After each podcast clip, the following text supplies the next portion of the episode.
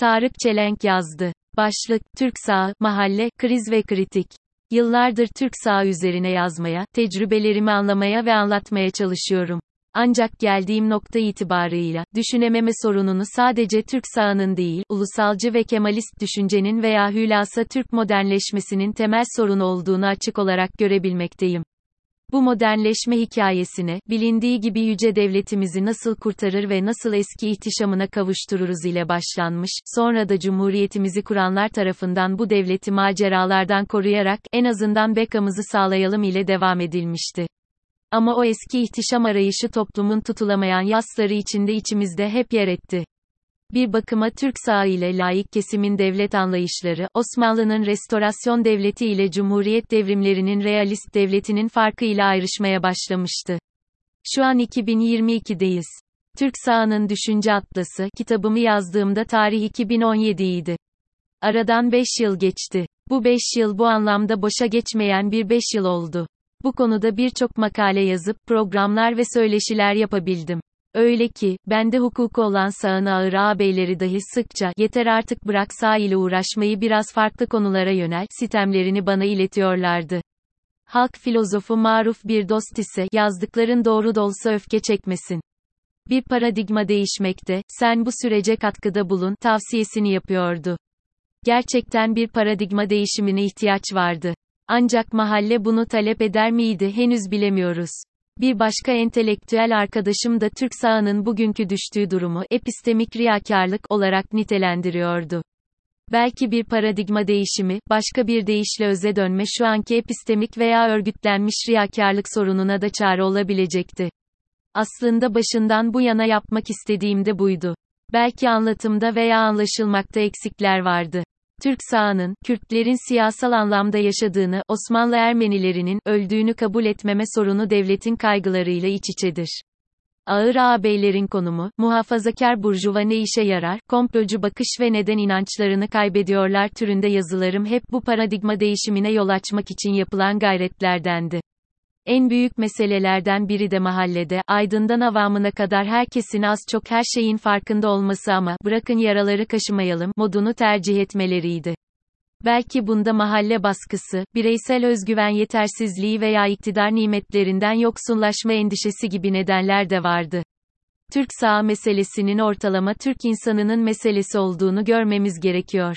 Yıllar önce Şevket Süreyya Aydemir, Kemal Tahir ve Oğuz Atay gibi değerli yazarlarımız insanımız hakkında oldukça geçerli tarihsel gözlemler yapmışlar bugünlere ışık tutmuşlardı. Bugün de o günlerden bu yana pek bir şeyin değiştiğini söyleyemiyoruz.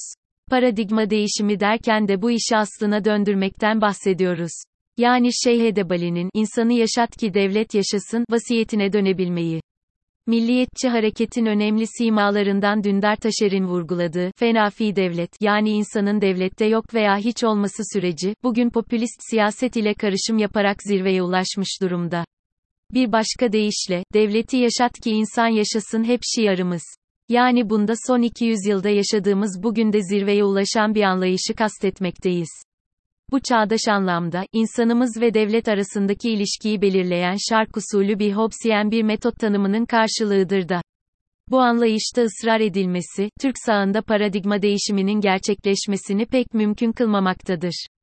Hobbes insan doğasına pek iyimser bakmaz. Hobbes katı bir materyalist felsefe savunucusudur. Siyasette monarşiyi benimsemiştir. Ona göre toplumda düzenin sağlanabilmesi, ancak bireyler haklarını ve özgürlüklerini Leviathan isimli bir ejderhaya başka bir deyişle ölümsüz tanrıya, devlete devretmeleriyle sağlanabilir. Bunun karşılığı olarak ise Leviathan'dan, devletten insanlar düzen ve güvenlik hizmetlerini alabileceklerdir. Tanrı ve öteki dünya anlayışında olan John Locke ise Hobbes'a göre insan doğası hakkında iyimserdir. Devlet felsefesini bu iyimserlik ve güvene göre tanımlamıştır. Locke gelenek ve otoritenin her türünden kurtulmak gerektiğini savunur. Locke, birey hakları için devlet iktidarını sınırlandırmanın gerektiğini öngörür. Bunun içinde kuvvetler ayrılığını savunur. Locke ayrıca yaratılıştan gelen haklara müdahale edilemeyeceğini de ifade eder. Nokta. Şahit olduğu siyasi deneyimler Locke'a mutlak iktidarın tehlikelerini yaşatmıştır. Bu durum düşünce tarzını etkilemiştir. Hobbes ve Locke'un bize öğrettiklerine tekrar bakarsak, acil gereklilikler veya kader coğrafyası son 200 yılda devletimize hep Hobbesiyen bakış açısını benimsetmiştir. İfade ettiğimiz üzere, insanı yaşat ki devlet yaşasın, yerine, devleti yaşatmak için insanların doğuştan gelen bazı hakları ihmal edilebilir, e geçiş yapmışız. Bu arada 17. yüzyılda yaşamış söz konusu filozofların eserlerinin de Türkçe çevirilerinin ülkemizde ancak 1993'ten sonra yayınlanabildiğini de not olarak hatırlatalım. Türk sağının sorununun özde, başta belirttiğimiz gibi aslında bir Türk modernleşme hikayesinin başlangıç sorunu olduğunu ifade etmiştim. İleride Türk düşünce hayatı veya modernleşme macerasının sorunları üzerine de çalışmak ve yazmayı arzu ederim. Gerçek bir sivil alan ve burjuvanın bu sıkışmışlığı ferahlatacağı inancını ve tespitlerini de taşımaktayım. Kitabı okuyanlar, orta yaş, yaşlı kuşağın ve bugünün gündeminden hiç düşmeyen özel seçilmiş konuların analiz edildiğini göreceklerdir. Bu konuların işleniş tarzı, sizlere başta Türk sağının ve devletin nasıl bir paradigma değişimine ihtiyacı olduğuna dair ipuçlarını da verecektir. Bu açmazın çözümü, ya devletin Türk sağını paradigma değişimine zorlamasına ya da Türk sağının devleti paradigma değişimine zorlamasına bağlı gözükmektedir. Kitabın başlığını Hasan Aksakal ile tartışırken, Alman tarihçi Reinhard Koselleck'in 1923 ila 2006 kriz ve kritik çalışmasından esinlendik.